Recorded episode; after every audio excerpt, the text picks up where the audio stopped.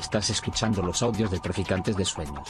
Traficantes.net. Pensamiento crítico para prácticas rebeldes. Traficantes de Sueños. Traficantes de Sueños.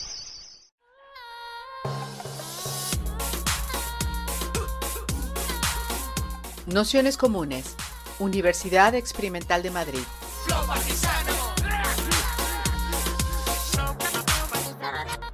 Toda la información en nuestro canal de Telegram Nociones Comunes o en nuestra web traficantes.net barra formación. Bienvenidos, bienvenidas, bienvenidas al curso sobre Úrsula Caleguín, que sabéis llevamos ya eh, con esta, creo que es la cuarta sesión. Y, bueno, comentaros que, que, ya hemos ido haciendo un repaso de las, eh, bueno, de las principales eh, obras que, que, dijimos que íbamos a, a, tratar y que bueno, también teníamos la idea, como ya fue la propia charla de, de COIS, de, bueno, pues ir lanzando también sugerencias a partir de las, de las lecturas de Úrsula Caleguín en, en esa línea de, bueno, de pensar las, las utopías y, y, de pensar también algunas de las cuestiones que estaban detrás de, de los textos que hemos ido, que hemos ido leyendo. ¿no? En concreto, eh, al texto, al, al, curso le habíamos puesto de título Úrsula Caleguín y la, el ecologismo libertario, pues bueno, también por algo que, que, ha ido saliendo en las sesiones anteriores y es que, que bueno, que, que evidentemente eh, todo lo que, lo que ella escribió tenía, tenía que ver con, con, un contexto político muy concreto y también con la influencia de un momento en los años eh, 60, sobre todo 70, pues muy, muy libertarios, ¿no? Entonces, bueno, pues eh, cogiendo precisamente eh, un, un, texto de, de, Jordi que vimos en el, en el Salto sobre un concepto tan anarquista como el del, como el del apoyo mutuo, pues pensamos el dedicar una, una sesión que tomase esa excusa y que pudiese servirnos también de, de referencia para seguir pensando las líneas que, que ya lanzó Lola y que tenían que ver con, cómo se puede componer hoy en un momento tan distópico algún tipo de, de utopía al, al, estilo de lo que hemos ido hablando y cuáles serían sus, sus ingredientes y sus, y sus características. Entonces, bueno, pues eh, para ello hemos invitado a, a, Jordi Carmen Hurtado, que sabéis es profesor de, de filosofía, ahora en la eh, Universidad de Granada, pero bueno, estado en distintas universidades eh, en varias partes de, del mundo y bueno, pues con la intención de, de, poder, de poder charlar un rato co, con él y como siempre, pues bueno, la dinámica es eh, la habitual, una presentación de 45, 50 minutos, un poco lo que sea la, la primera introducción para luego poder, poder tener un, un debate como otros días con preguntas, intervenciones y lo que pensemos.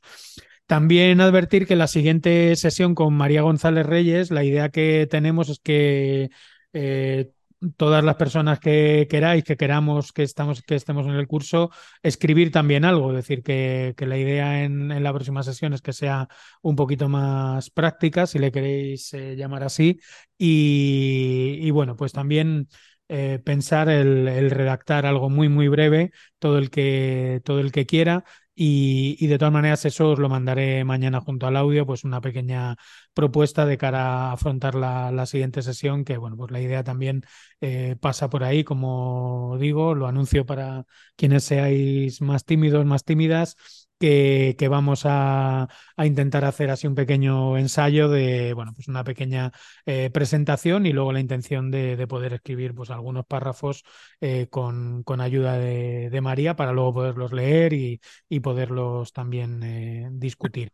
Así que nada, con esto comenzaríamos. Agradeceros a todas, a todos, a todos que estéis por aquí un, un día más y muy especialmente a Jordi que se haya prestado a, a preparar la, la, sesión y que seguro va a estar muy, muy interesante. Y con esto pues ya me callo y comenzamos. Bueno, pues, ¿qué tal? ¿Se me escucha bien o no? Así... Sí, sí, perfecto.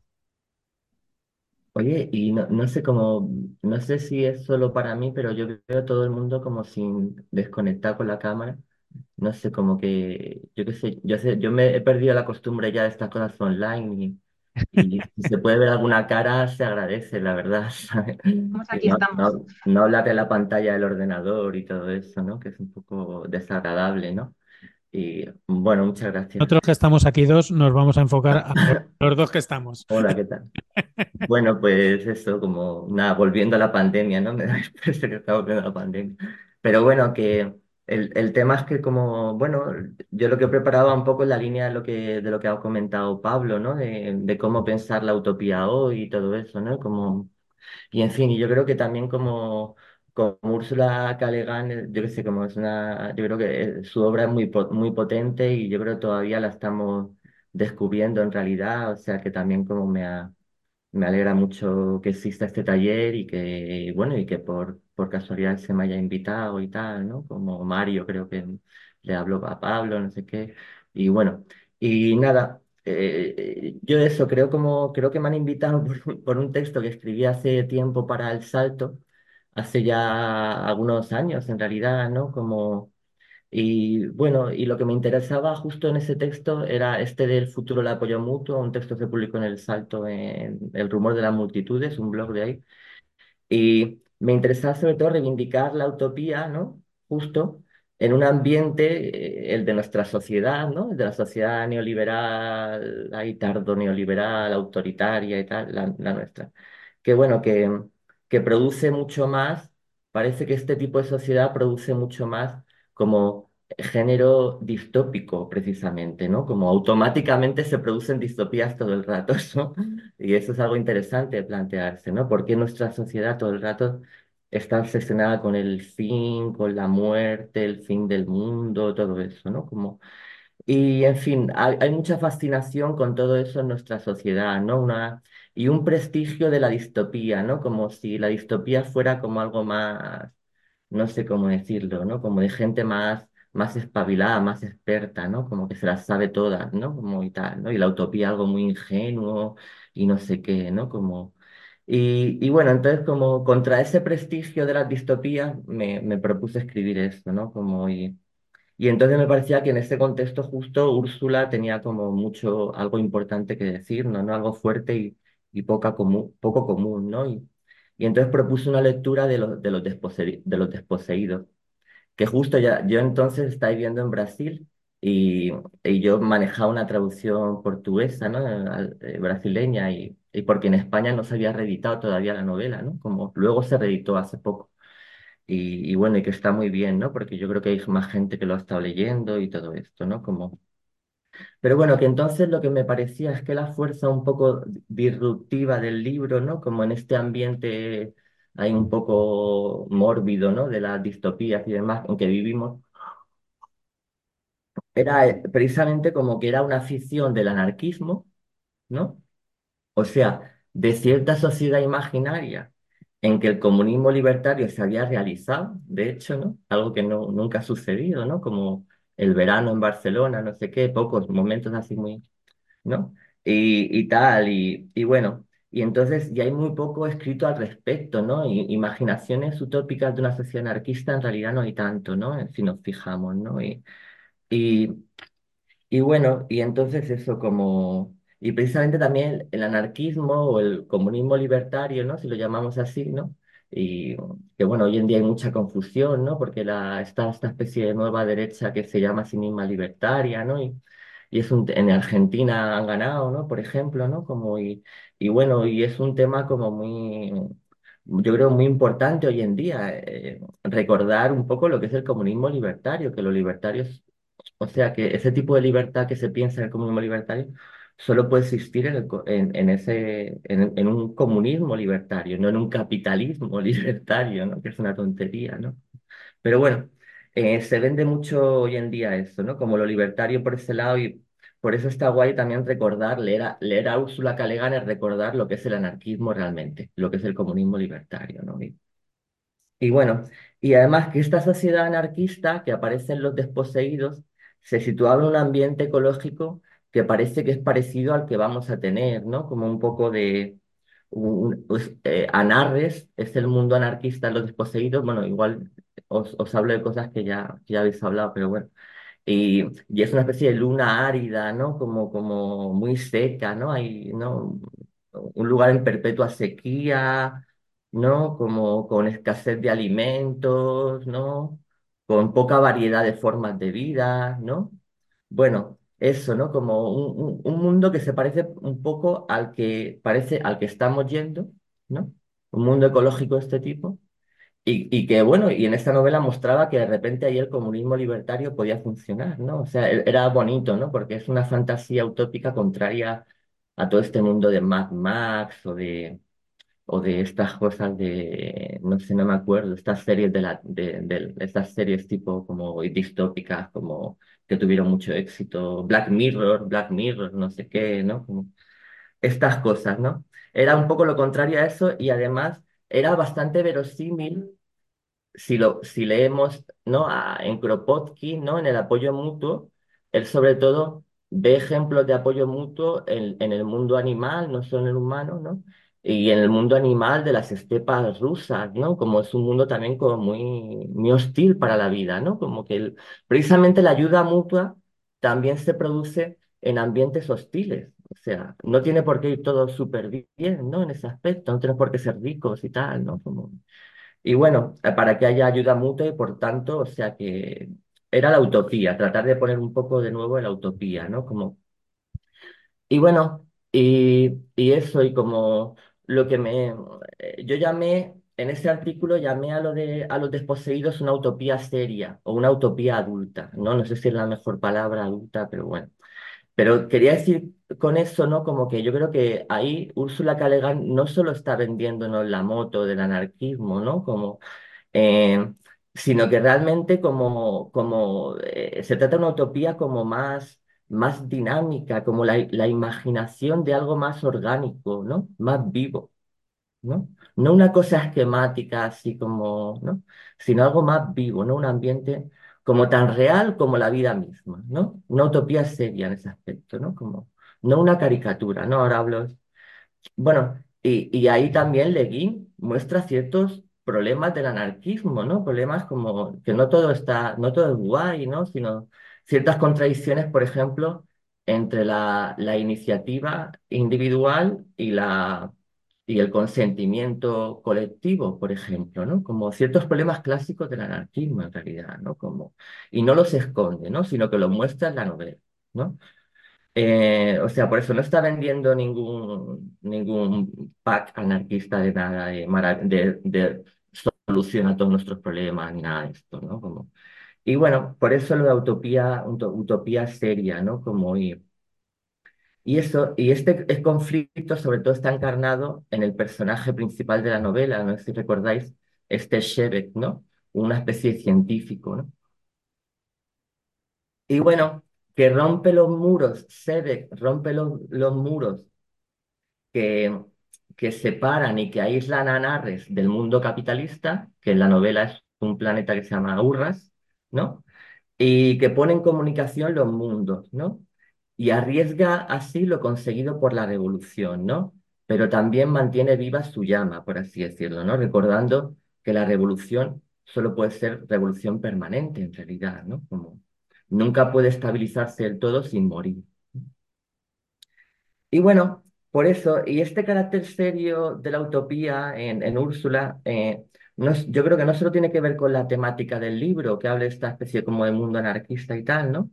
Sino con su estilo, ¿no? Como, y, y en la manera en que ella entiende el género de la ciencia ficción, ¿no? Y por un lado, el estilo ahí de Úrsula es bastante mo- modernista, o más modernista de lo habitual cuando se trata del género de la ciencia ficción o de la fantasía, ¿no? Que ella también ha practicado mucho la fantasía, ¿no? Eh, ella misma lo dice, ¿no? Es como si Virginia Woolf, ¿no? Si habéis leído alguna novela de Virginia Woolf, son como muy modernistas, muy experimentales, ¿no? Juegan mucho con, con muchas cosas, ¿no? Como si Virginia Woolf se metiese a escribir ciencia ficción, ¿no? Algo así, ¿no? Sería, ¿no? Y, y bueno, con personajes mucho más ricos de lo habitual en la ciencia ficción, ¿no? Que normalmente son muy planos, ¿no? Muchos clichés, ¿no? Hay tópicos, ¿no? Del botón que abre la puerta, no sé qué tonterías. Y, y la, y la ropa, cierta ropa, no. Como fuera todo eso, ¿no? Como, y, y el personaje, el carácter en las novelas de Úrsula K. Le tiene igual peso que la trama o más todavía, ¿no? Y bueno, y eso tiene que ver con la manera en que ella entiende la ciencia ficción, ¿no? Más como una especie de ficción antropológica, ¿no? Ella viene un poco de la, del mundo de la antropología, Úrsula K. Le ¿no? Y, ¿no? De una familia muy bien, ¿no? Sus padres universitarios, así como muy brillantes también y tal, ¿no? Y, bueno, entonces, como una especie de ficción antropológica que imaginas otras maneras de ser humano, ¿no? Otra, como si fuera otras sociedades, otra cultura, una cultura diferente, ¿no? ¿Cómo sería la cultura en, en el comunismo libertario, ¿no? ¿Qué tipo de, de individuos habría? ¿Qué tipo de maneras de vivir, ¿no? ¿Qué tipo de costumbres, ¿no? Bueno. Y entonces tiene más que ver con eso que con lo que ella llama ficción extrapolativa, ¿no? En el, en el prefacio a la mano izquierda a la oscuridad, ¿no? Y que siempre es un tipo de ficción mucho más pobre y esquemática, ¿no? En que, que es lo que suele, lo típico de las distopías, ¿no? Como que se coge, se aísla algo del presente, algo de nuestro mundo del presente, y se lo exagera en un futuro determinado, ¿no? Como, y como dice Úrsula Guin, el resultado suele ser la muerte, ¿no? Como que todo fatal, todo es terrible, ¿no? O sea, es normal, como un cáncer, ¿no? Decía, como una especie de cáncer, ¿no? Y, y bueno, y en, en todo caso, estas ficciones extrapolativas son caricaturas, ¿no? Caricaturas de, de lo que es la vida, en realidad, ¿no? De lo que es la vida. eh.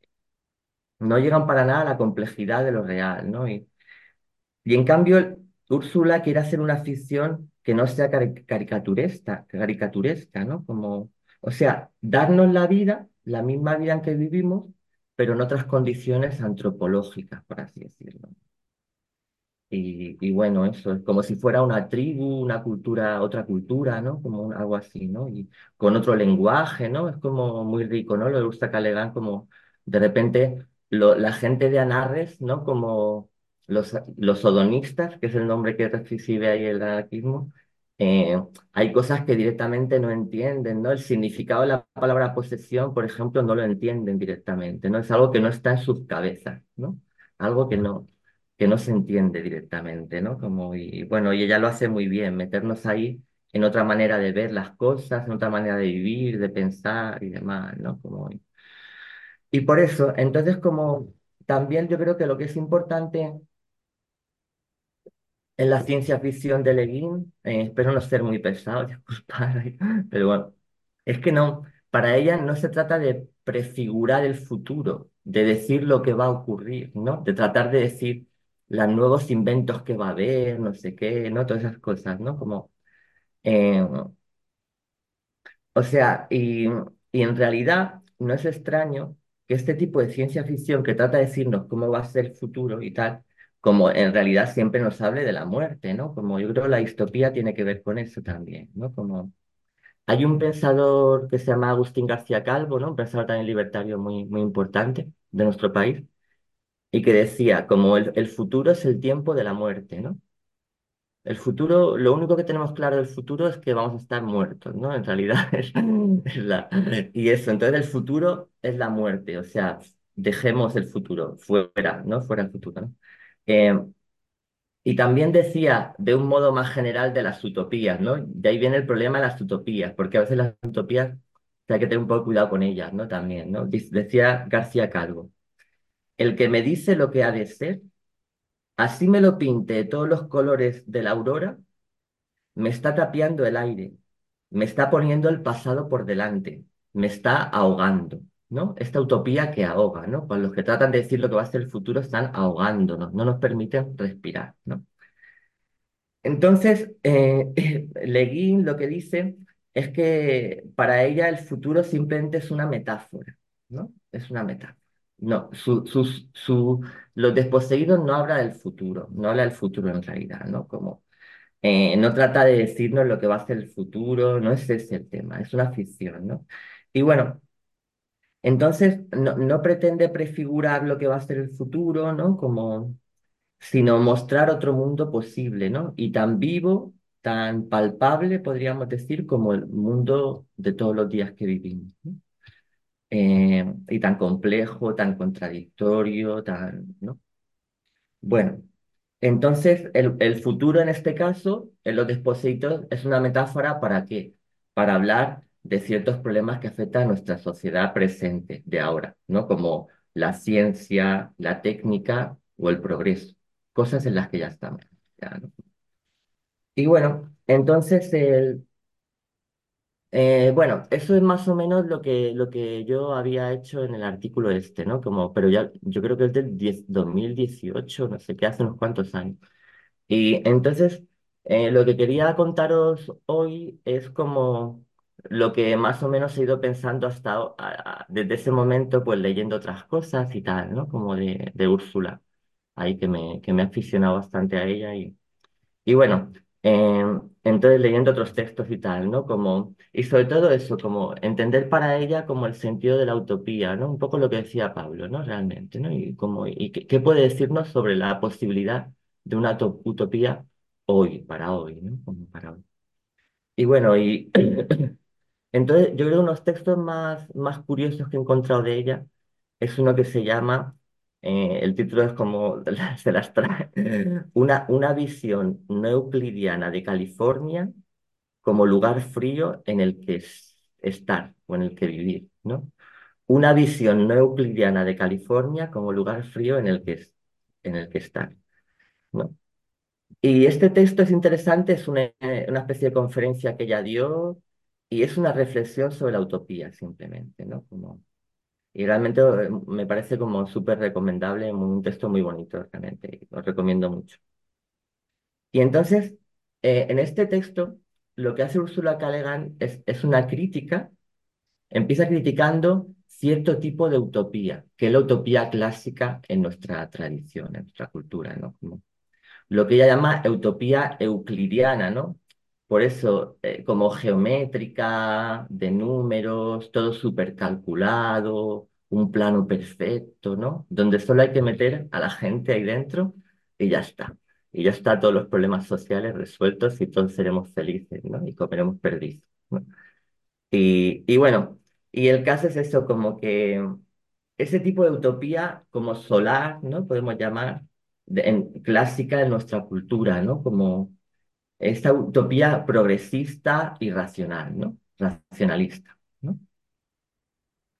Y bueno, y es muy bonito porque en el, texto este que os hablo, es una conferencia que ella dio ahí en California, que es su, ella es de allí, ¿no? Como un poco, ¿no? Viene toda esta tradición un poco de la contracultura de California, ¿no? También John Cage, gente así, Berkeley, todo eso, ¿no?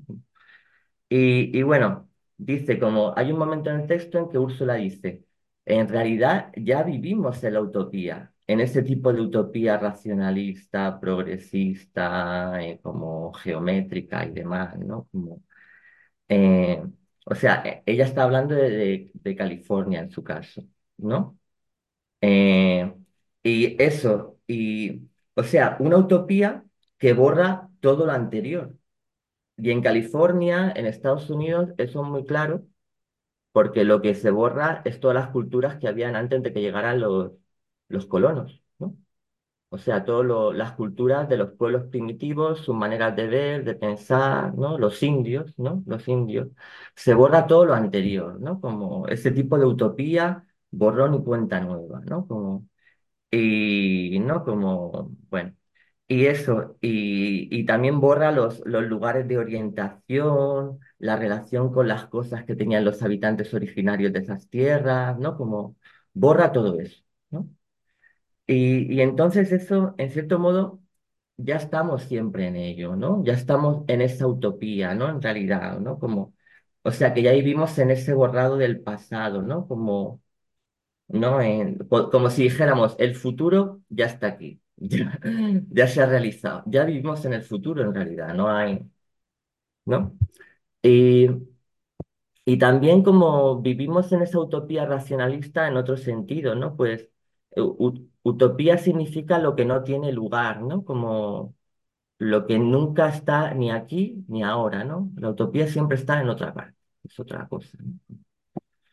Y entonces, lo que muestra Úrsula es que en realidad ya estamos siempre así, ya vivimos sin lugar y sin aquí ni ahora, ¿no? Como, sino más bien montados en esa especie de locomotora del progreso, ¿no? Como en el movimiento ahí destructivo del capitalismo, ¿no? Hacia adelante siempre, hacia adelante, ¿no? Y,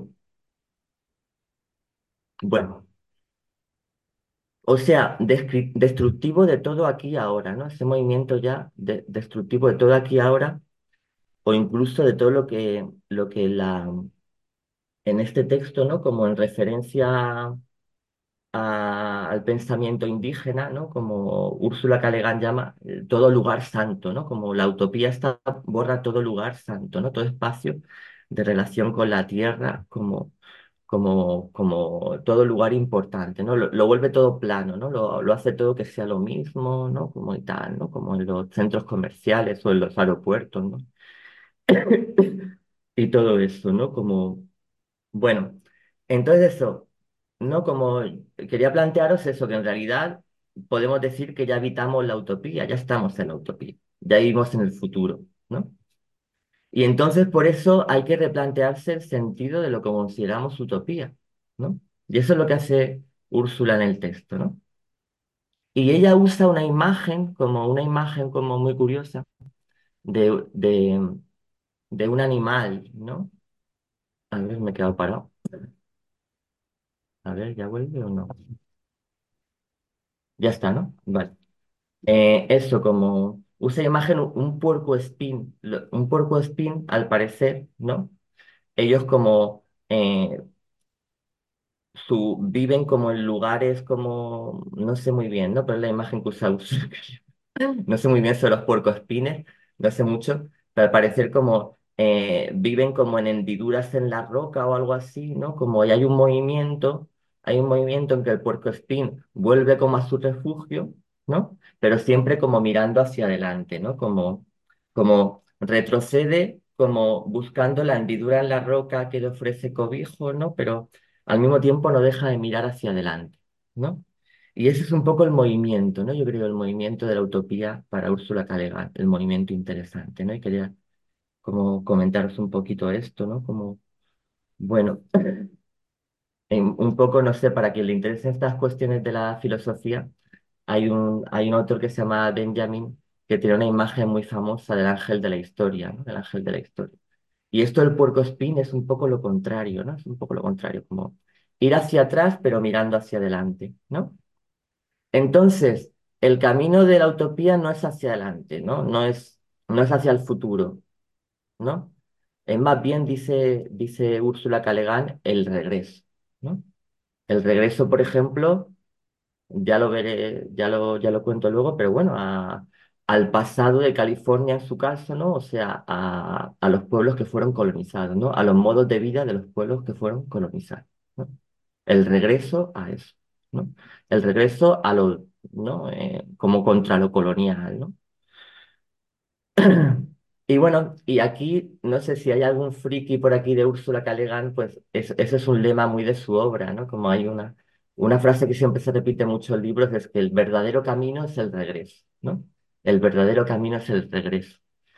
Y, o sea, como, na- dejémonos el futuro, el futuro, la muerte, vale, bien, ya estamos en el futuro, ¿no? Como, eh, eh, más bien el movimiento es un movimiento de regreso, ¿no? pero al mismo tiempo siempre mirando hacia adelante, ¿no? Sin perder de vista el mundo del que partimos, ¿no? El mundo del progreso, si queremos, ¿no? El mundo del capitalismo, lo que sea, el mundo del, del colonialismo, ¿no?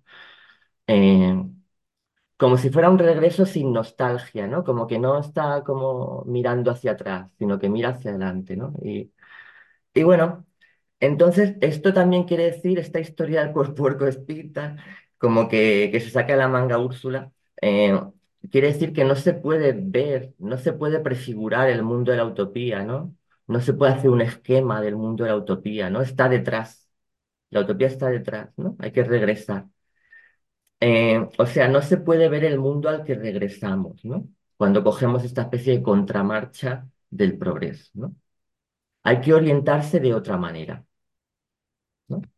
Por eso la utopía no puede ser euclidiana. Ahí viene un poco el tema este euclidiano de la geometría, no sé qué, ¿no? Como- Entonces, bueno, a mí me parece, en fin, que en esta idea de un regreso, que no pierde de vista el progreso, que no cierra los ojos, ¿no? Como a, veces también hay gente como que de repente se va a vivir ahí como en lo rural, ¿no? Pero igual Bueno, en fin, como, no sé, como, pero que, que es, un- que es una, una cuestión como muy interesante, ¿no? Esta, este movimiento del, del cuerpo espíritu, ¿no?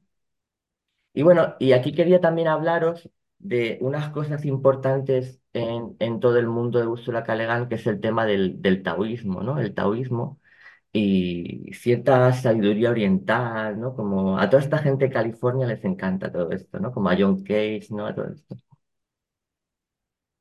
El mundo este de los, de la unión de los supuestos, no sé qué, ¿no? Tal. Y entonces aquí Úrsula Guin llama a esta utopía racionalista que ha estado criticando, la llama una utopía yang, yang, ¿no? Y que es el símbolo taoísta para, y os, os, os digo toda la lista de cosas, ¿no? Yang es, significa brillante, seca, clara, fuerte, firme, activa, lineal, progresiva, creativa, expansiva, avanzada y caliente. Entonces la utopía clásica es así, brillante, seca, clara, fuerte, firme, activa, lineal, progresiva, creativa, expansiva, avanzada y caliente. Y por supuesto, masculina. Aquí también esto es muy importante. Lo yang es el símbolo de lo masculino. ¿no? Y por eso esa especie de movimiento de reversión, ¿no? De, de regreso, de dar la vuelta, de ir hacia adentro, dice también Úrsula Guin, ir hacia adentro, ¿no? Hacia lo yin, hacia lo yin, ¿no? Entonces se trataría de imaginar una especie de utopía yin, ¿no? Dice Úrsula, ¿no? O sea, una utopía, y ahí otra vez la lista de lo que significa yin, ¿no? Oscura, una utopía oscura, húmeda, débil, maleable, pasiva, participativa, circular, cíclica, pacífica, acogedora, retraída, contractiva y fría. ¿no? Todo eso es yin, ¿no? Y por supuesto, yin es el símbolo de lo femenino también. Por eso hay, también la, cuestión feminista, evidentemente, aquí metida. Y bueno, esto recuerda a una cosita como que también leí hace poco de una, una, una, ensayista italiana, ¿no? Gine, Ginebra Bompiani, la otra mitad de Dios, que investiga las sociedades, antes se llamaban matriarcales, ¿no? Pero ella lo llama matrilineales, ¿no?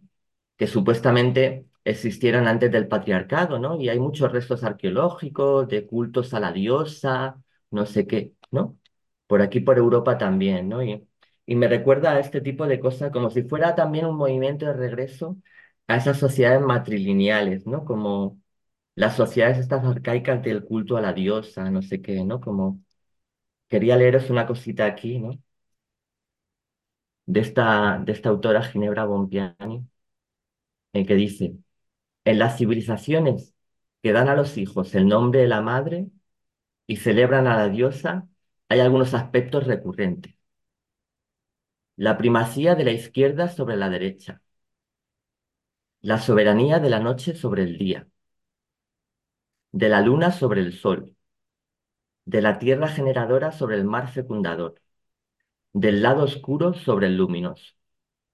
El día se cuenta desde el ocaso y no desde el alba. El tiempo en meses lunares y no en años solares, ¿no? Una especie como de otra, otra, otra civilización también como más basada en lo lunar, ¿no? En, esta, este aspecto yin, ¿no? Este aspecto yin. y bueno, entonces sería una utopía yin, lo que propone Úrsula Guin, eh, es decir, oscura, húmeda, cíclica y fría. y, también nocturna, lunar, ¿no? Por eso tal vez no se puede mirar el lugar de regreso, ¿no? Hay que mirar hacia adelante, no se puede mirar hacia atrás, ¿no?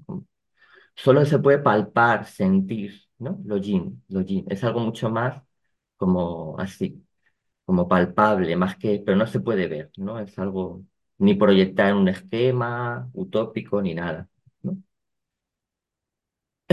Pero también esta idea de lo yin y lo yang eh, se refiere a, a lo yin, esa utopía fría, también es el- de las sociedades cíclicas, ¿no? Frente a la utopía eh, caliente del progreso, de las sociedades dinámicas como las nuestras, en perpetuo movimiento, cambio, expansión, conquista, ¿no? Como desastre, ¿no? Y destrucción y tal, ¿no? Como, o sea, es lo contrario de ese tipo de sociedades, eh, ¿no? Las sociedades Yin es más bien como sociedades cíclicas, ¿no? En las que el tiempo no va hacia adelante, ¿no? Sino que es más bien una especie de ciclo.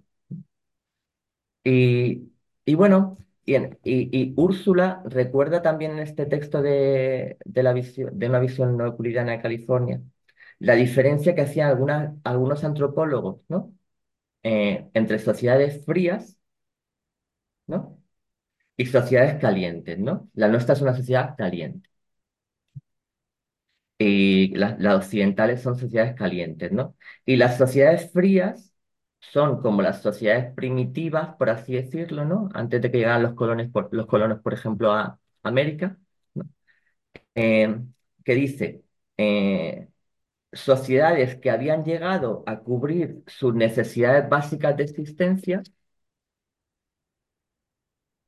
que habían satisfecho su conatus, podemos decir. En plan espinosista, y habían conseguido una convivencia aceptable con el entorno natural. y no presentaban diferencias de clase notables, ¿no? Y también como por una especie de, como de, de reglas de matrimonios que regulan los matrimonios y tal, como eh, habían conseguido como limitar la tasa de fertilidad, ¿no? Para, no eran sociedades en expansión tampoco en términos de, número, ¿no? Y además su vida política se basaba en el, en el consentimiento, básicamente. Como no había, no había diferencias notables, ¿no? O sea, precisamente un poco como el anarquismo, ¿no? La idea del anarquismo, en que no hay gobierno, sino más bien una especie como de consenso, de consentimiento. Bueno, estas son las sociedades frías que supuestamente se han considerado siempre como sociedades un poco estancadas, estacionarias, ¿no? Como sociedades sin historia, ¿no? Sociedades sin historia, ¿no? En que la gente vive ahí, está tal, pero no, como, como que les falta vidilla, ¿no? En plan occidental, no hay expansión, no hay, ¿no? Como, no hay como, no hay progreso. Y luego las sociedades calientes son las sociedades progresadas, ¿no? Como en, perpetuo cambio, ¿no? Las sociedades históricas como las nuestras, las que han arrasado a las sociedades frías, ¿no? Podemos decir. Entonces, la utopía Yin es una utopía fría, ¿no?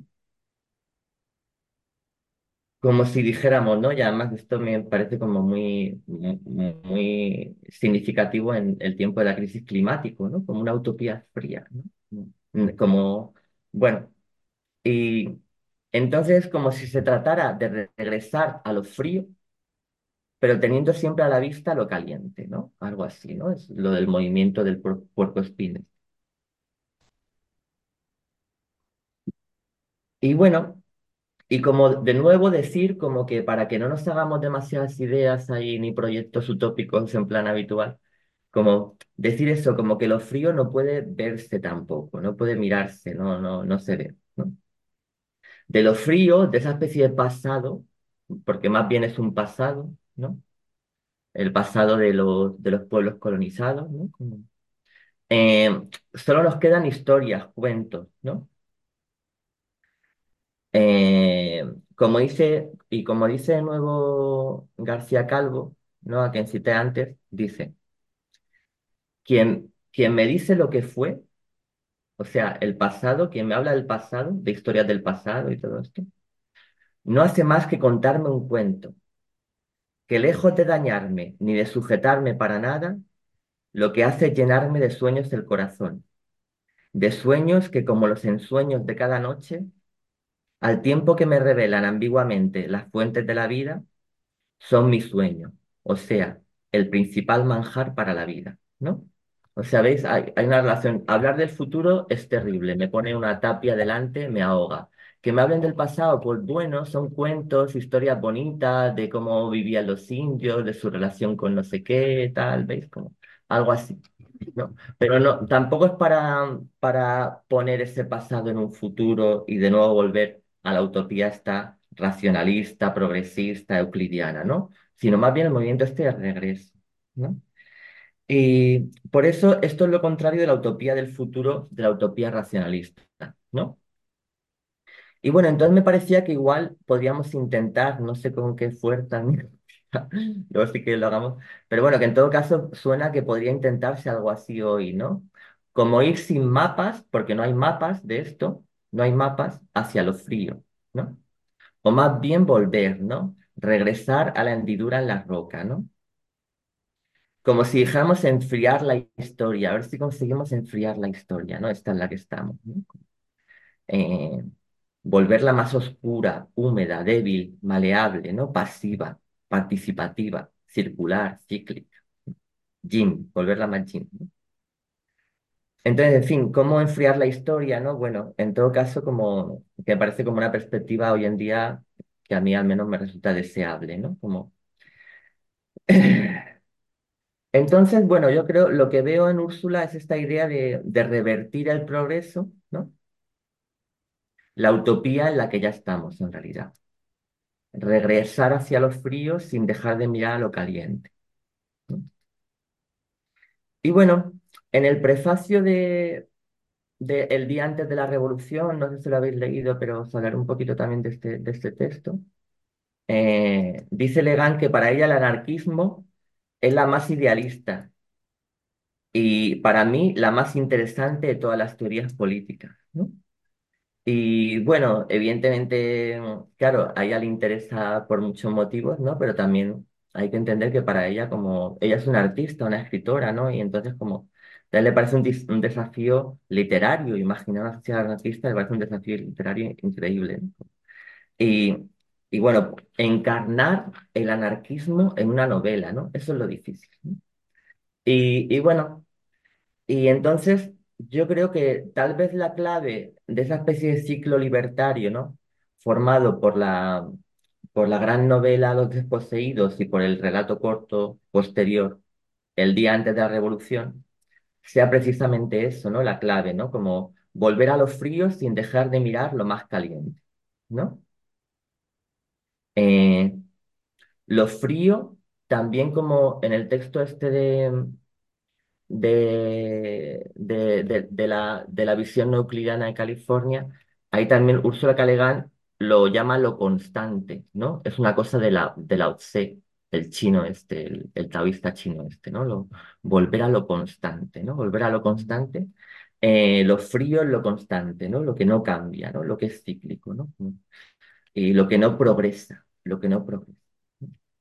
Y entonces, volver a lo frío sin dejar de mirar lo más caliente que hay, lo más caliente como que te quemas, que es la revolución, ¿no? Yo creo como todavía más caliente que el progreso, más caliente todavía es la revolución, ¿no? Que parece que es el momento en que todo cambia, en que no, no hay nada que. Y bueno, como si para enfriar la historia hubiese que pasar, ¿no? También atravesar lo más caliente, ¿no? Y entonces eso, o, si la revolución fuera ese punto en que la historia se enfría, ¿no? La línea del tiempo, como si la línea del tiempo se volviera ci- ci- circular en la revolución, ¿no? Como y, y no hay que olvidar aquí como que la palabra revolución también tiene esta, en su origen viene del, del lenguaje de la astronomía, ¿no? Y la revolución de los astros, ¿no? Alrededor de, por ejemplo, el Sol, ¿no? Como lo, son ciclos, son cíclicos, ¿no? Revoluciones es. Y bueno, Entonces, yo creo que para, para Le Guin, ¿no? Como eh, el anarquismo es lo que devuelve la utopía progresista al, al, ciclo de la vida, ¿no? Al ciclo de la vida. Y bueno, y el gran símbolo del, del hedonismo, eh, si recordáis, es el, eh, o el, el nombre que, que inventa Úrsula, ¿no? Para su especie de anarquismo taoísta, ¿no? O algo así. Es el, el, el círculo de la vida, ¿no? es así como, ¿no? El círculo de la vida, es como el, el símbolo de la anarquía, ¿no? Del anarquismo, de, del círculo de la vida. Y bueno, también hay muchas cosas bonitas aquí en Leguín. Para usar tal vez en la política, ¿no? Y bueno, entonces volver, volver el progreso al, al ciclo de la vida, ¿no? Al círculo de la vida, ¿no? Al- bueno, y esto es la manera, en, en la novela de, de los desposeídos, ¿no? Se, se muestra de varias maneras, ¿no? Por ejemplo, en la forma misma de la, novela, si os habéis fijado, eh, es como que la historia va hacia adelante y al mismo tiempo va hacia atrás. No sé si lo habéis visto, como que es la historia de Sebe que se va a Urras y no sé qué, no sé cuántos, ¿no? Y en plan como científico buscando como la explicación de todo, la teoría en plan, ¿no? Ahora está muy de moda, no sé si habéis leído Estela Batut, es un poco ese rollo, ¿no? Como de, ¿no? El, el científico y que va a encontrar la gran teoría, no sé qué, tal. El genio creador, no sé qué, tal. Un poco ese rollo, ¿no? Eh, entonces va hacia adelante, pero al mismo tiempo va hacia atrás, ¿no? Vuelve un poco y nos habla de Urras y de Anarres a la vez, ¿no? Como, bueno, y por eso se hace círculo, ¿no? El tiempo lineal se hace círculo. Y, eh, y precisamente la teoría, la teoría que descubre Sebeck en la novela, ¿no? Eh, que tiene su eureka ahí en cierto momento, eh, como si fuera Einstein o algo así, una especie de nuevo Einstein. eh, que concilia el carácter cíclico del tiempo y el carácter secuencial, ¿no? El carácter así como lineal, ¿no? Como, bueno, que hay algo ahí como en Úrsula Guin que muestra esa especie de doble movimiento, ¿no? A- hacia atrás, pero mirando hacia adelante, ¿no? Como, y, y bueno, entonces el, ya para, para ir terminar, para ir terminando, ¿no? Como yo la pregunta que me hacía era, ¿por, qué Úrsula Guin decidió añadir ese relato el día antes de la revolución, ¿no? Tiempo después de haber ya escrito la novela Los desposeídos. ¿Por qué le pareció necesario eso? ¿Por qué, por qué sintió que, que era importante, ¿no? Como- Y yo creo que también ah, la respuesta la encontramos en, en este texto de una visión no euclidiana de California, ¿no? Porque ahí Le Guin hace una especie de autocrítica de los desposeídos, en realidad. ¿no? Y, y dice que, que los desposeídos todavía es excesivamente yang. Es demasiado yang, los desposeídos, ¿no? Demasiado yang. Sobre todo debido al personaje de Shebek, ¿no? Eh, que es el solitario intelectual, ¿no? Como, como genio, gran hombre, no sé qué, ¿no? Como eh, asceta, duro, ¿no? Hay como una especie de personaje de Nietzsche, ¿no? Una especie de cosa nietzscheana, ¿no? Hay como tal. Y, y bueno, y, dice, y dice Ursula K. Que es un exceso yang, un exceso muy masculino que hay en los desposeídos, ¿no? O sea que la utopía que plantea Le Guin pes- peca un poco por exceso yang, ¿no? En los desposeídos. Y Shebek es el hijo de la revolución, él ya nace en el odonismo. Pero al mismo tiempo él no ha vivido esa revolución, ¿no? Es muy curioso, eso es bonito, porque Odo, que luego se habla un poco de Odo, que es la, la, la creadora del, del odonismo y la fundadora de la revolución, ¿no? Como la, la gran líder un poco, ella muere justo el día antes de la revolución, ¿no? Entonces, Sebek ya nace cuando la revolución ha ocurrido y Odo muere antes de que ocurra la, la revolución, ¿no? Como es muy bonito también lo de, lo de Úrsula porque la revolución en realidad no está. Solo tenemos lo que había antes y lo que hay después, ¿no? Es muy bonito, yo creo. Y porque en realidad como no se puede hablar de la revolución, ¿no? Como, no frente a esos, esos libros hay un poco épicos, tipo Los 10 días que cambiaron el mundo, esas cosas así como- y tal, como ella no habla de nada de eso. Y, y bueno, entonces es el hijo de la revolución Sedek, pero al mismo tiempo no la ha vivido, ¿no? Solo conoce la sociedad eh, eh, de propietarios, la sociedad capitalista, la sociedad de los propietarios, cuando se, se va a urnas. Entonces, como decía antes, su papel es el de mantener viva la llama de la revolución, pero arriesgando los logros mismos de la revolución.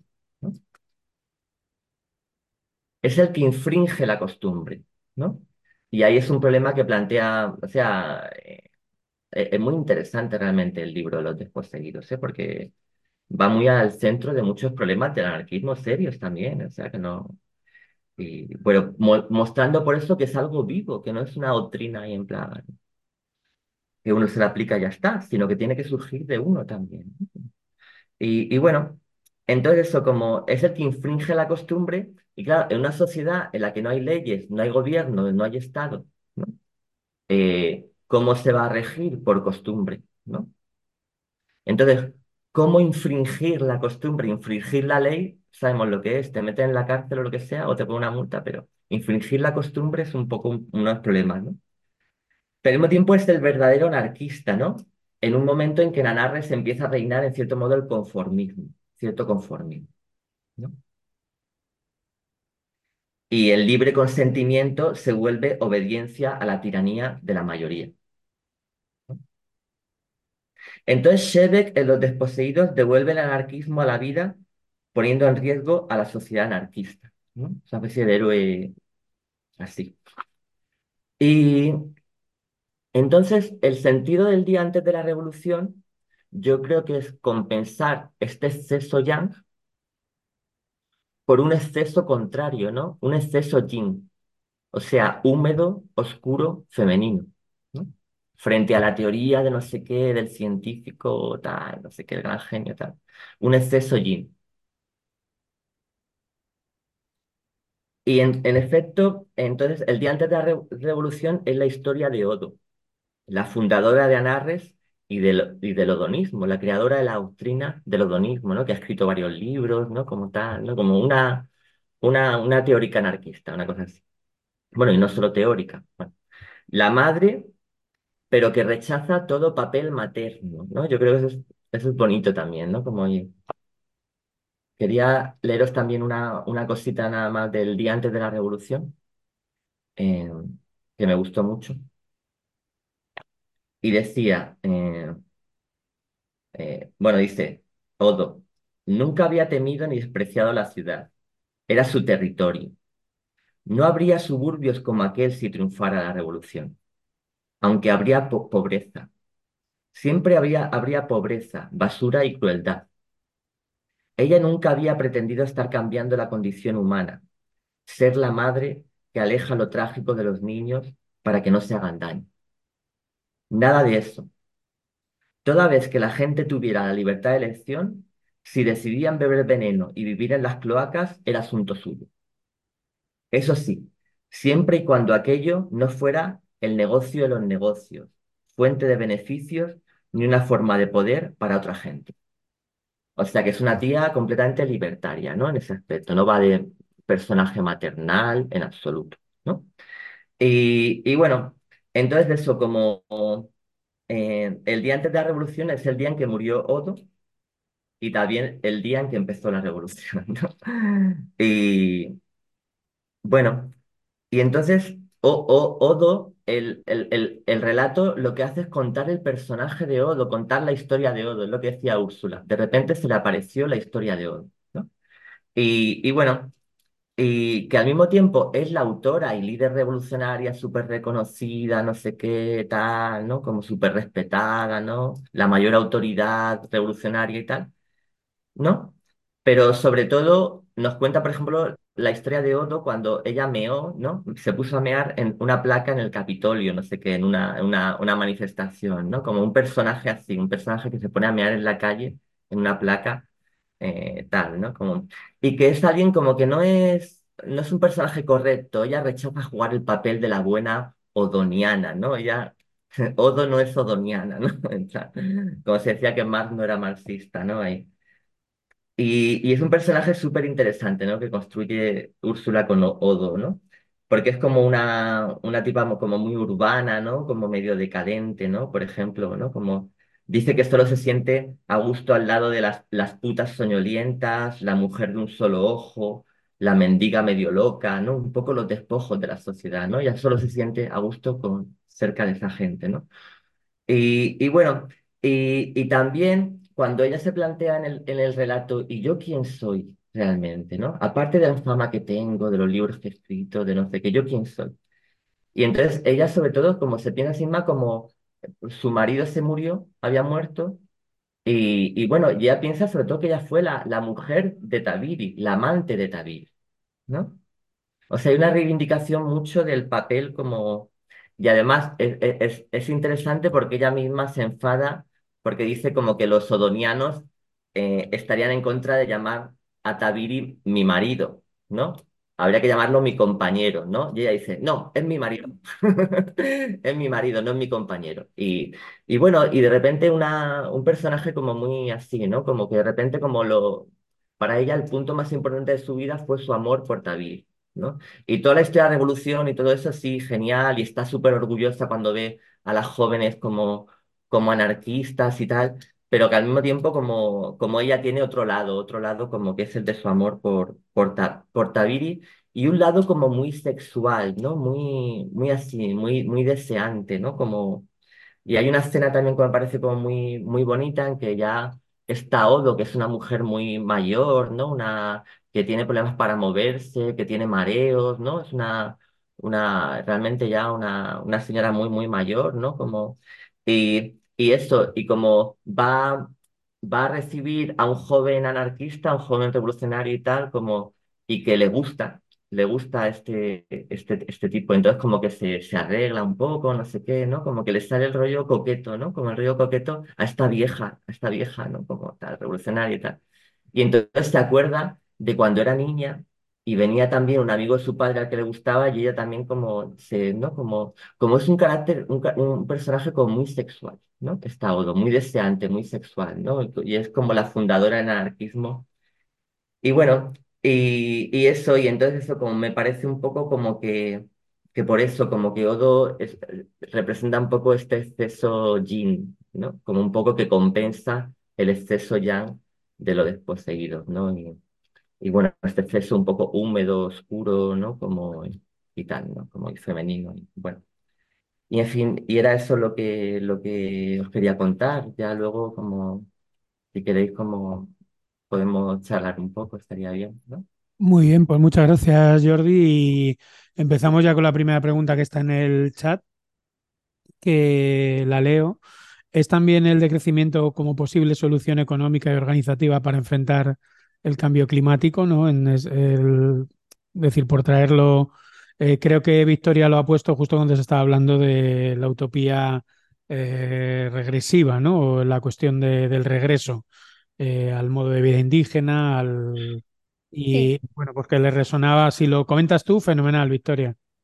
Sí, eh, mm, me refería, y además ha sido justo en ese momento, eh, de repente lo he hilado con, con el tema de las sociedades, con una visión, eh, con una visión en la que mm, mirando hacia atrás, eh, sin perder de vista el, progreso, ¿no? Eh, esa es una solución para enfrentar el cambio climático y, los problemas que, que, tenemos en estos momentos. Y me pareció de pronto que eh, eso que está planteado con mucha rigurosidad o que como algo posible en realidad es una utopía, pero sería una utopía de vuelta hacia atrás sin perder de vista que tenemos que conservar en la medida de lo posible todo nuestro progreso eh, pero eh, manteniendo un, un, cierto equilibrio con la naturaleza y un cierto equilibrio social y otras formas de organización eh, social, política, económica. Entonces, de pronto me pareció muy bonito, ¿no? Me pareció que precisamente, eh, aunque no lo llamemos utopía, estamos pensando en utopías. Pues sí, total, sí, no sé, como verlo así también, también, ah, me parece como muy, muy bonito, ¿no? Verlo, el, verlo realmente como una utopía en este sentido, ¿no? No como algo irrealizable, sino como algo realmente deseable, ¿no? Como algo deseable.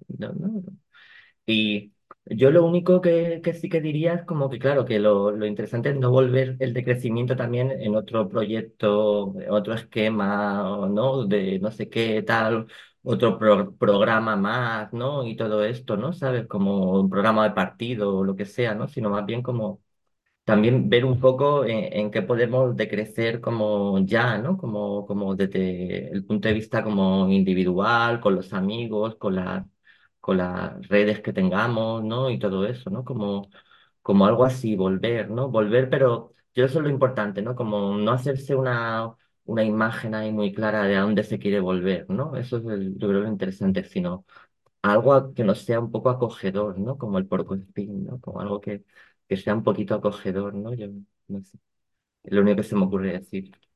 Sí, quizá no esté hecho como, eh, no esté pensado como algo muy concreto, sino el, el decrecimiento implica decrecer para los que tenemos mucho y crecer eh, para los que no tienen nada.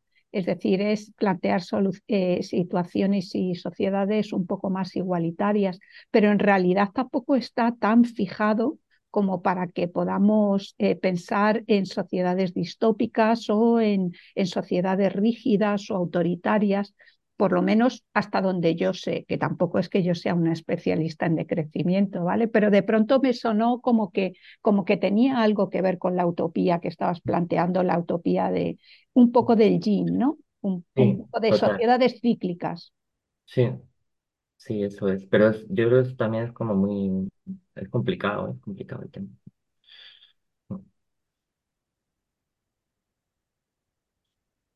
No sé si hay alguien más como que... Sí, estaban en el chat también comentando que eh, cuál sería la mejor obra para empezar a leer a Úrsula K. Le Guin y bueno, hablaban del nombre del mundo de los bosques y los desposeídos, pero bueno, si, si quieres comentar algo sobre esto, si no, bueno, seguimos, no sé si hay por ahí más cuestiones o algo. Bueno, en, en- el nombre del mundo del bosque, por ejemplo, es súper interesante también porque ya lo escribió en la época de la, de la guerra de Vietnam, ¿no? Y porque supuestamente, no sé si es verdad eso, ¿no? Pero como se decía, como que la que Avatar era una especie de adaptación de del nombre del mundo del bosque. Esta cosa que hicieron. Y, y bueno, y, pero el caso es que ahí, por ejemplo, en la novela son seres pequeñitos, son, son pequeñitos, ¿no? Los de Avatar son como muy grandes tal. Y, y so- son pequeñitos, seres pequeñitos verdes tal. Y, y sí que es verdad que viven una especie como de, de vida de este tipo, ¿no? Como una, como una vida un poco más, eh, sí, como más, más cíclica. También el, el papel, por ejemplo, de las creencias que hay en, en, en Úrsula Guin, ¿no? Por ejemplo, es una sociedad que nada más eh, como despertarse se cuenta los, los sueños que han tenido y comparten los sueños, ¿no? Y dicen que los sueños es la raíz, ¿no?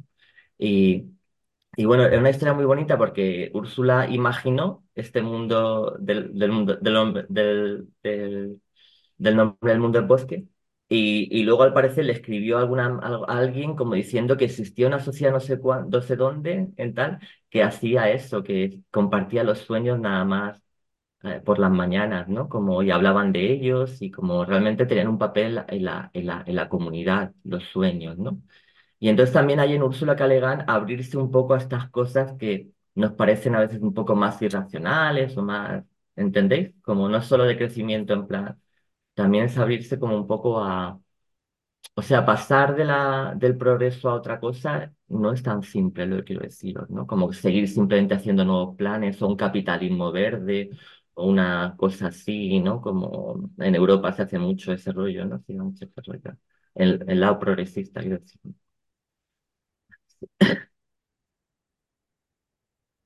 Las peleas son cantantes. Sí, hay muchas Ah. Preguntaba María, que no sé si lo estás leyendo en el chat, de- que tenía una duda. ¿Alguien sabe la etimología de Odo? Si viene de algún término concreto o se refiere a algo concreto. Yo no sé nada.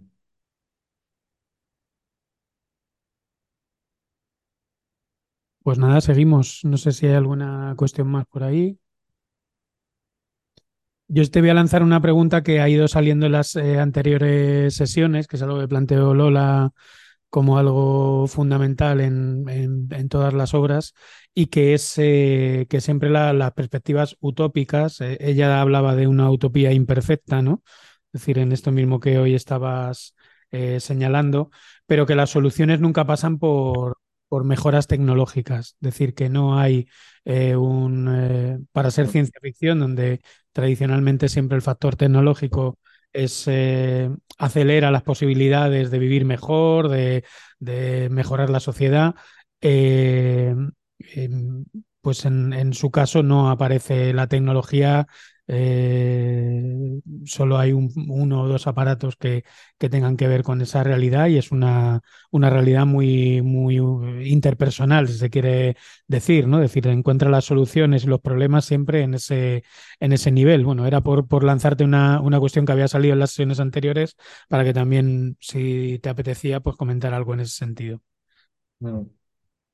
Sí, yo lo que recuerdo también de este textito de la de, de California, no sé qué, es que ella y como también decía muy claramente, como que el progreso de la técnica solo era progreso para la, la tecnología misma, o sea, como que yo creo que muchas veces como en nuestra, en nuestro, en nuestra cultura, en Occidente, hemos tenido la idea de que, de que el progreso técnico siempre lleva a algún progreso de otro tipo, a un progreso de ilustración, o algún progreso de, de conocimiento, algún progreso moral, que vamos a vivir mejor, que vamos a ser más felices, ¿no? Algo así. Que se cree que el progreso técnico por sí mismo tiene algún tipo de otro, otro significado, ¿no? Entonces Úrsula decía, no, no, no, el progreso técnico solo tiene un significado técnico, no sé qué nos está mostrando, a una chapita. No, yo creo que es eso, como que mm, igual también tiene que ver con darle menos importancia a la técnica, a la tecnología, el- no sé cómo, no, ver que en todo caso que un nuevo invento, un nuevo, una nueva maquinita, un nuevo rollo no, no va a darnos en nada bueno de por sí, simplemente eso, ¿no?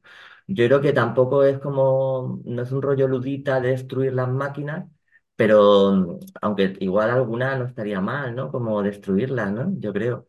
Y, pero en todo caso, las que viéramos que no valían la pena tener, ¿no? Y, por ejemplo, yo qué sé, la inteligencia artificial está, ¿vale la pena o no vale la pena, ¿no? Como para qué, ¿no? ¿Para qué vale eso, ¿no? Para realmente, ¿vale la pena, ¿no? Toda esta especie como de de, de, como de, de naves industriales donde meten a todas esas máquinas que tienen que ser como enfriadas con no sé, no sé cuántos recursos naturales, tal.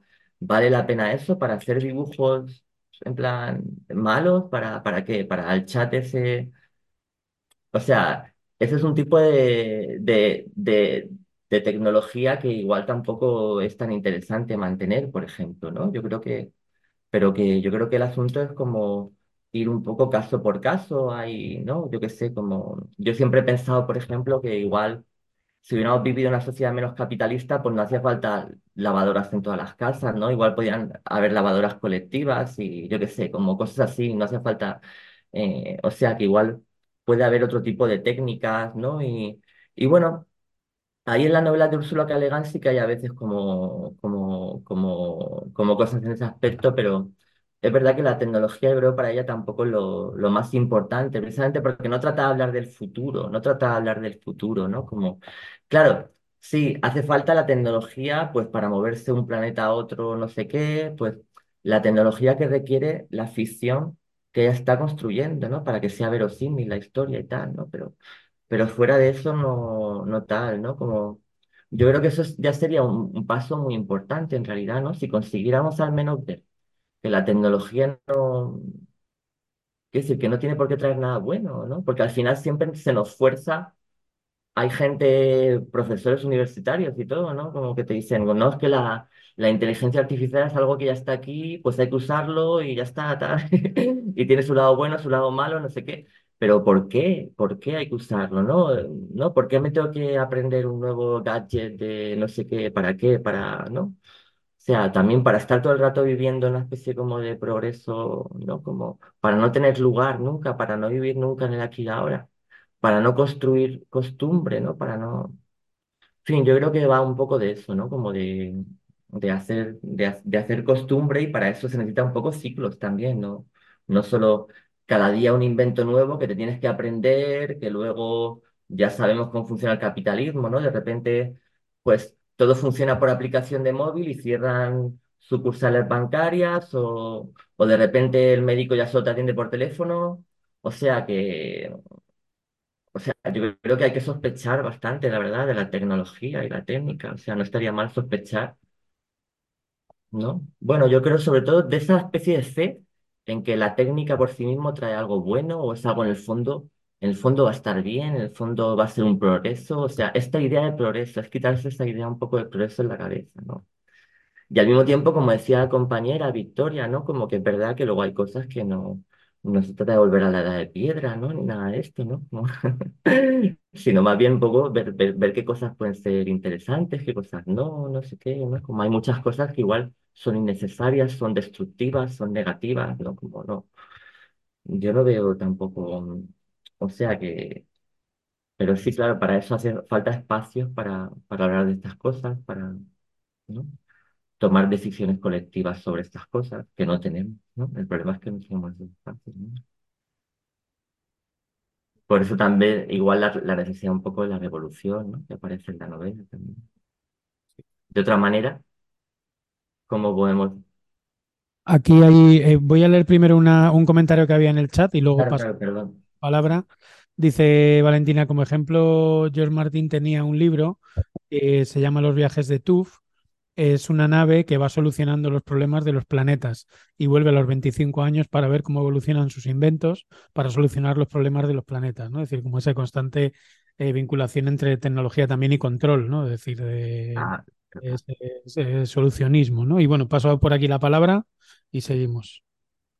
Eh, sí, eh, esta obra de Ursula K. Le Guin parece de las más interesantes porque creo que recibió tres premios de los más prestigiosos premios de la ciencia ficción, eh, eh, Lugo y alguno de este estilo.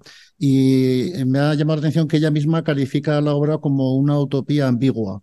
Es decir, no se atreve a plantear como un modelo muy positivo y otro como muy negativo, que sería el capitalista, ¿no? Eh, a mí me surge también una reflexión que creo que no se plantea y es que en ese modelo en que todos los eh, niños cuando nacen se juntan y no hablan de papá y mamá, sino de, padres y madres en general o de familias, eh, claro, ahí el tema y uno de los mitos que, que son fundamentales de la cultura, que es el del incesto, no queda muy claro cómo, cómo se aborda o cómo se, se soluciona. Y otro aspecto me llama la atención también de no solo de esta obra, sino de todas las obras que en la ciencia ficción se plantean la utopía, en concreto la utopía anarquista. Eh, parece que tienen problemas, eh, lógicamente, en imaginar una realidad, porque la sociedad capitalista, desgraciadamente, para bien y para mal la conocemos. La descripción de Urras pues, es fácilmente reconocible. Pero yo creo que afortunadamente estamos ahora en una época en la que esto está cambiando. Eh, vivimos en un país que hace ahora aproximadamente 100 años vivió una de las experiencias utópicas anarquistas más grandes de la historia. Me refiero al Consejo de Aragón que en julio del 36, durante casi 11 meses, se organizó eh, de forma eh, anárquica, entre comillas, con muchos matices, pero fueron 11 meses que, como digo, es la experiencia más larga de la historia del mundo. Esta experiencia que eh, ya, se, ya, ya, se conocía cuando Ursula K. Le Guin escribe el libro, sin embargo no era conocida por, por publicada, puesto que no era una historia demasiado, conocida. Ahora afortunadamente ya se han, se han hecho más investigaciones. Aquí en Madrid está el profesor Julián Vadillo, que ha escrito bastante sobre la experiencia cotidiana del día a día. Hace poco eh, estuvo en la Casa de Aragón en Madrid, nos estuvo contando cómo los, eh, la experiencia que había sido las, la, el Consejo de Aragón, las diferentes comunas, cómo algunas habían funcionado regular, otras mal, otras bien. Algunas también nos contaba que cuando acabó la guerra incluso el franquismo cogió a algunos de los responsables para que siguieran gestionando aquellas eh, agrupaciones económicas de la eficacia que habían demostrado y fueron capaces de alimentar a poblaciones numerosas en un contexto de guerra en que otras se pasaba hambre, lo cual pues resulta como mínimo llamativo. Y eh, yo creo que hay un problema al, imaginar la vida diaria de una utopía anarquista por la, falta de, referentes en el sentido de que se hacen unas especulaciones como, como, nebulosas y sin embargo lo que vemos cuando empezamos a leer estas investigaciones es que pequeños cambios eh, de la organización generan nuevos cambios sociales. Es decir, que simplemente el hecho de compartir el trabajo, de repartir los beneficios, sin darnos cuenta, provocan nuevos cambios. Y eso es lo que no somos capaces de imaginar. A lo mejor no hay, tener, no hay que pensar que se habría de imponer. De hecho, eh, como sabéis, eh, la CNT celebró en Zaragoza en mayo del 36 su último congreso, eh, justo dos meses antes de la guerra civil. Uno de los puntos a discutir era qué criterio se fundamentaría eh, la sociedad utópica anarquista en el futuro y curiosamente lo que se decidió es establecer un diálogo con la UGT, que era el, otro sindicato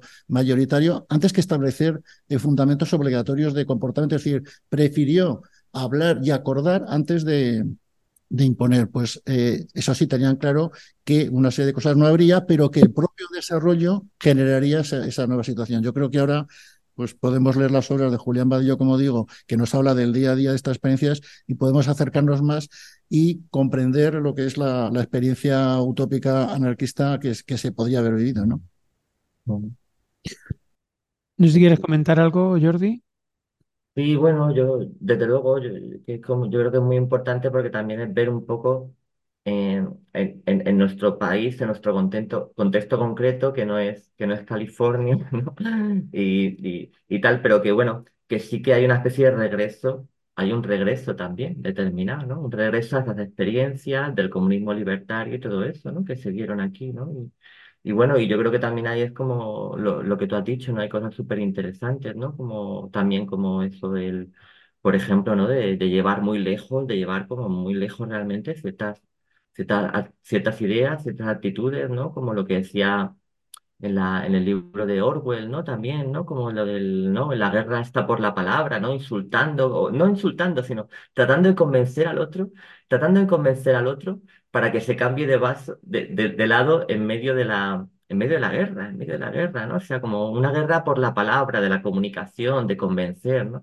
Yo creo que eso es como súper, súper valioso, ¿no? Y, y en mi hipótesis también, en mi, en mi, idea también el 15M fue un poco también eso, ¿no? En realidad fue, fue algo así, ¿no? Y, y bueno, yo creo que aquí es verdad, tenemos nuestra propia tradición, nuestra propia tradición, ¿no? Y, y, yo creo que también eh, hay que valorar los, no solo los aspectos, porque a veces también como todo esto del el anarquismo español, ¿no? Tiene un aspecto, bueno, importante, ¿no? Pero también como muy, muy racionalista, ¿no? Como muy, muy ilustrado, ¿no? A su manera, ¿no? También, ¿no? Y, y a mí, por ejemplo, también como me gusta mucho estas cosas un poco más, más como, bueno, de lo de Durruti, ¿no? Como que yo creo que se parece un poco a lo que dice Leguín, ¿no? Como esto de, ¿no? Como que el mundo nuevo, ¿no? no lo ve, lo, lo, tenemos dentro de nosotros, ¿no? Está en nuestro interior, ¿no? En nuestros corazones, ¿no? Pero no lo vemos, no es una utopía que tengamos los mapas para llegar a ella, ¿no? ¿no? Sino una cosa más, más del sentimiento, ¿no? Y yo creo que eso es como un poco, se parece más a lo de, a lo de, a lo de Leguín precisamente, ¿no? Como esta idea de regresar como, como pero sin, sin tener, como, sin saber exactamente dónde vamos a regresar, ¿no? Pero es verdad que hay momentos, como yo creo el 15M, que regresamos un poco a ese tipo de experiencias. Bueno, y que se han mantenido en las ocupas, en todo un tejido ahí, en todo un tejido anarquista, evidentemente, todo eso son, son cosas, es una tradición, ¿no? Yo creo que hay que verlo un poco como una, como una tradición, ¿no? Eso, como, no, no como un algo como, como, sino algo que, que son gestos, que son como tal, ¿no? Que se transmiten.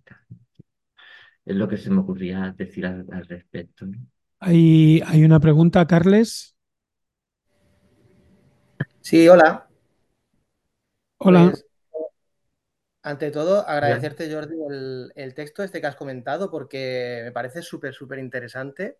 No lo conocía y lo he buscado ahora rápido y lo he encontrado y lo he, lo he compartido aquí en el chat porque a mí creo que me, que me, esclarece algunas cosas que había leído. Por ejemplo, no sé si has leído El Eterno Regreso a Casa, Mm. Pero Eterno de a casa es un texto que tú no sabes en qué temporalidad ella está trabajando. No sabe, eh, eh, o sea, esta idea de, de, la que estás hablando eh, creo que se expresa en esta, en esta. O sea, tengo muchas ganas de leer el texto para revisar un poco, ¿no? Y después también creo que en el Eterno Regreso a Casa hay como incluso una propuesta estética de esto de los ciclos, ¿no? En pues las casas Kesh que tienen una forma de espiral, que son, que miran hacia adentro, no sé, creo que que este texto me, me, va a dar claves para entender algunas cosas que ella expresa en, en esta novela también. Y por otra parte también, eh, comentar que, que, creo que un poco la, la, sobre la, la, cuestión esta de la tecnología y la, el, o sea, el, vínculo entre utopía y, progreso y tecnología, creo que es también eh, es un, una cuestión que en cierta, en cierta manera es cierta, pero creo que también desde puntos, desde críticas a la utopía se ha hecho mucha incidencia en esta, en esta cuestión, ¿no? Eh, por eso también que escritoras como Le Guin o, o Marx Piercy o, el mismo Kim Stanley Robinson eh, hicieran, abrieran la utopía, porque la crítica que se le hacía a la utopía es que era, el, pues, que era cerrada, ¿no? que era un blueprint, ¿no? que era un, un boceto más que un road, roadmap, más que un mapa o, o una guía para, para, ir hacia un sitio. ¿no? Y nada, simplemente era como decir que creo que me encaja esta, esta, esta idea de la, de la, utopía abierta, que bueno, que un poco inaugura Leguín con, con los desposeídos, o sea, estas utopías contemporáneas o abiertas que les llaman, con la, con la utopía que tú, que, que tú decías que tenía que ver con el, con el yin, ¿no? Y creo que también es algo que creo que puede ser interesante hacer esta, esta revisión del texto de Leguín con esta idea de las utopías abiertas y cerradas, ¿no? Que en los estudios utópicos pues se habla más bien en esos términos. Y nada, y, y la otra cosa que quería comentar era sobre la idea de el, eh, se, me ha ido la cabeza. Tenía una tercera cosa apuntada y se me ha olvidado. Te quería preguntar. Ah, sí, sobre el. Justo la. Porque Leguín, hablando de Kim Stanley Robinson, que no sé si le has leído a él, que es como un autor que ahora está muy de moda acerca de, todo este tema, ¿no? De, de, la, de cómo reconfigurar el, el, el, impulso utópico, el deseo utópico, la imaginación utópica en el contexto del antropoceno. Y él tiene una obra muy conocida que es la trilogía marciana, que es como ciencia ficción, es una pasada, que básicamente pues, habla de la colonización de Marte, la terraformación de Marte, pero hay ecología de por medio, es muy interesante. Y Úrsula Le Guin dijo que a ella le parecía, que esta obra le parecía una distopía. Y a mí es algo que siempre me había chocado, porque eh, siempre se los relaciona a los dos, y Le Guin, sin embargo, pues eh, justo por, por, lo que comentaban en la, en la sala, Le Guin le achaca a Stanley Robinson que sea demasiado tecnófilo. O sea, porque es una utopía obviamente tecnófila, es una utopía en, en, cierta medida, no es de escape, porque es una reflexión mucho más extensa que pues, las utopías de escape tipo eh, Elon Musk, pero, pero ella, como que ello, para ella eso era una distopía. No sé si, y estas eran las cosas que quería comentar, preguntarte o...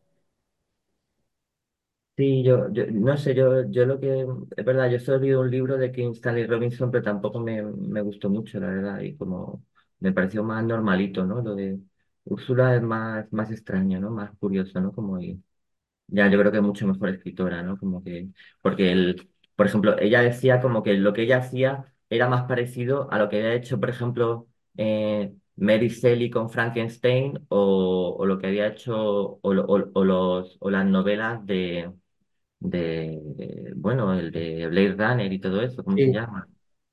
¿Eh? Philip K. Dick. Philip K. Eso es algo parecido, ¿no? Como algo parecido y como... eh, y Philip K. Por ejemplo, es otra historia también, ¿no? Porque mucho de los, de los, de los 60, ¿no? De la, todo este mundo de las de, la, de, la, de los estados alterados de conciencia, y ahí le interesa mucho por los sueños también a Úrsula K. Le Guin, ¿no? Por este, por el papel. Yo creo que es explorar también, porque en Kill Stan, Stanley Robinson este como los hombres son hombres como son, eh, en fin, no muy interesantes antropológicamente, quiero decir. Úrsula mucho más interesante, más interesante antropológicamente porque de repente es otra manera de vivir, de pensar, y yo creo que eso es importante porque si no vivimos y pensamos de otra manera, ¿cómo vamos a tener una sociedad diferente, ¿no? Es lo que quiero decir. Como... Y, y, bueno, y, y, por ejemplo, el papel que tienen los sueños en nuestra cultura, que no tienen ningún papel, por ejemplo, ¿no? Como, yo qué sé, cosas así, los estados alterados de conciencia, ¿no? Como, no sé, ese mundo un poco más lunar, más nocturno, ¿no? Más, más yin, ¿no? Ese mundo más yin, yo creo que es el que le, le, inter le interesa a ella, ¿no? Y creo que había alguien más que quería decir algo. Eh, Tana estaba, eh, lo voy a leer, Tana, si quieres hablar, fenomenal. Me gustaría preguntar sobre el papel de las imágenes en la utopía, revisando un poco a Debord y su sociedad del espectáculo. Wow. Eh, no, no, ¿no, quieres explicarte un poco o algo así como para... Me, yo lo agradecería. Sí, sí, perdón. Es una pregunta eh, de examen, pero es una pregunta de examen. Sí, o sea, estaba pensando en, en cómo en cómo construir una utopía desde, desde las imágenes, ¿no? Eh, y también cómo esa proliferación de imágenes que tenemos, tanto sobre la distopía como la utopía, eh, que no sé si crear más imágenes es como algo eh, como positivo o al contrario, ¿no? O como dice Debor, como revisar un poco las imágenes y construir a partir de archivo, ¿no? Entonces, pienso en esta, en esta cosa de quién va a construir o cómo construir esas imágenes o no imágenes para, para la utopía, que, que desde luego son, son necesarias, ¿no? Claro. Claro, total, no sé, como, es verdad como que lo del el estrés al spin sí que era eso un poco, ¿no? Como que no, era más bien regresar, como volver ahí un poco a, ¿no? Hacia adentro, ¿no? Lo decía incluso Úrsula K. Le Guin, ¿no? Entonces no, no era un rollo como de ver, de ver imágenes, ¿no? De, claro que hay, claro que el, claro que, que la imaginación yo creo que en todo esto juega un papel muy importante, ¿no? Es como muy, imaginar algo así no es nada fácil, ¿no? Por ejemplo, ¿no? Como se- y se trata siempre como de imaginar, y, pero, pero no es algo como, no sé, yo, por lo que dice el Teledor, es verdad como que los situacionistas, no sé, a mí me parece como muy, muy respetable lo de los situacionistas, la verdad, esta idea como de no, no vamos a hacer más imágenes, ¿no? Como no vamos a hacer más imágenes, ¿no? Como, y bueno, también inventaron los memes, ¿no? Los situacionistas, desviando, ¿no? Desviando imágenes, ahí inventaron los memes. Y bueno, y eh, em, Sí, como, no sé, por ejemplo, hay, no sé, es que no sé qué decirte, pero hay, trabajos muy interesantes, el, el libro clásico de, de Enzensberger, ¿no? El del corto verano de la anarquía, ¿no? El, el corto verano de la anarquía, el de vida y muerte de Durruti, es muy bonito porque solo trabaja con, con archivos, son documentos todo.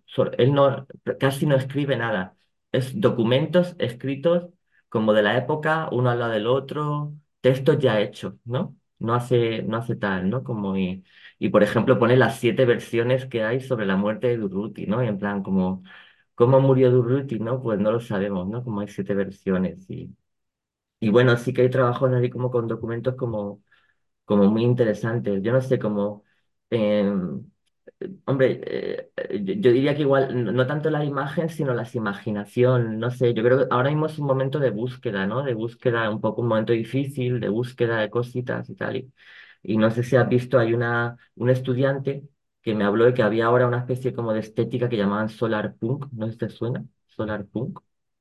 Eh, y no sé, estas cosas que te, que te enseñan los estudiantes, ¿no? Que yo. Y, bueno, y es una, es una especie de estética también como que tratan de hacer imagen, ¿no? Imágenes digitales de una sociedad como, como guay, no sé qué, como, bueno, lo llaman solar punk. Igual hay tendencias ahí como que, que no están, que no están mal. Yo creo que el, el problema no es tanto la imagen, sino, sino, sino más bien el, el esquema, el programa, el pensar que sabemos cómo llegar, ¿no? Como que sabemos cómo ir, ¿no? Como yo creo que eso es más, más bien el problema, ¿no? Porque al final como de nuevo se nos pone el futuro delante, ¿no? No sé qué, ¿no? Como es un camino ese que ya yo creo que se ha visto que no, que no, que no funciona, ¿no? Que no, yo creo que esa, esa manera no funciona, ¿no? Como, Comenta Sara que hay una exposición en el CaixaForum que se llama Veneradas y Temidas, en la que hay una obra que se llama Anarres, es del artista Carlos Gil, que no lo ha visto, pero han contado por si alguien eh, lo conocía o lo quiere, o lo quiere conocer. No sé si hay alguna Me voy cuestión. a, me voy a apuntar. Son, son ya menos 20. Si, si no hay nada, lo, lo podemos ir dejando aquí, si os parece. Y nada, seguimos de todas maneras la, la semana que viene. Eh, nada, agradecerte, Jordi, la, la sesión, que yo creo que ha estado, ha estado muy interesante. Y, y de hecho, casi sin saberlo, has, has- como que has cogido muy bien el hilo de, de la, de, sobre todo de hace dos sesiones, de donde lo dejó eh, Lola, y, y yo creo que, que también en eso se, se ha logrado un hilo conductor bastante, bastante bueno. Así que nada, muchísimas gracias. Y ahí has dejado el mail, mañana lo, lo pondré. Si quieres comentar al- algo más. No, yo, yo qué sé, como eh, si de repente a alguien se le ocurre algo más tarde o lo que sea y quiere escribirme para seguir comentando, ¿vale? Que igual eran demasiadas cosas, son muy abstracto, no sé. Pero bueno, si de repente como se os ocurre cualquier cosa, que os dejo ahí mi mail por si queréis seguir conversando, ¿vale? Vale, yo mañana en el audio incluiré tanto lo- las dos o tres referencias que han, que han salido como el mail de Jordi, bueno, por si alguien quiere efectivamente mandar alguna pregunta, alguna cuestión o comentar lo que, lo que sea, pues que también tenga la, la oportunidad. Así que nada, muchísimas gracias y nos vemos ya la, la próxima sesión. Y muchas gracias, Jordi. Gracias. Un abrazo. Un placer, un placer. Hasta luego, gracias.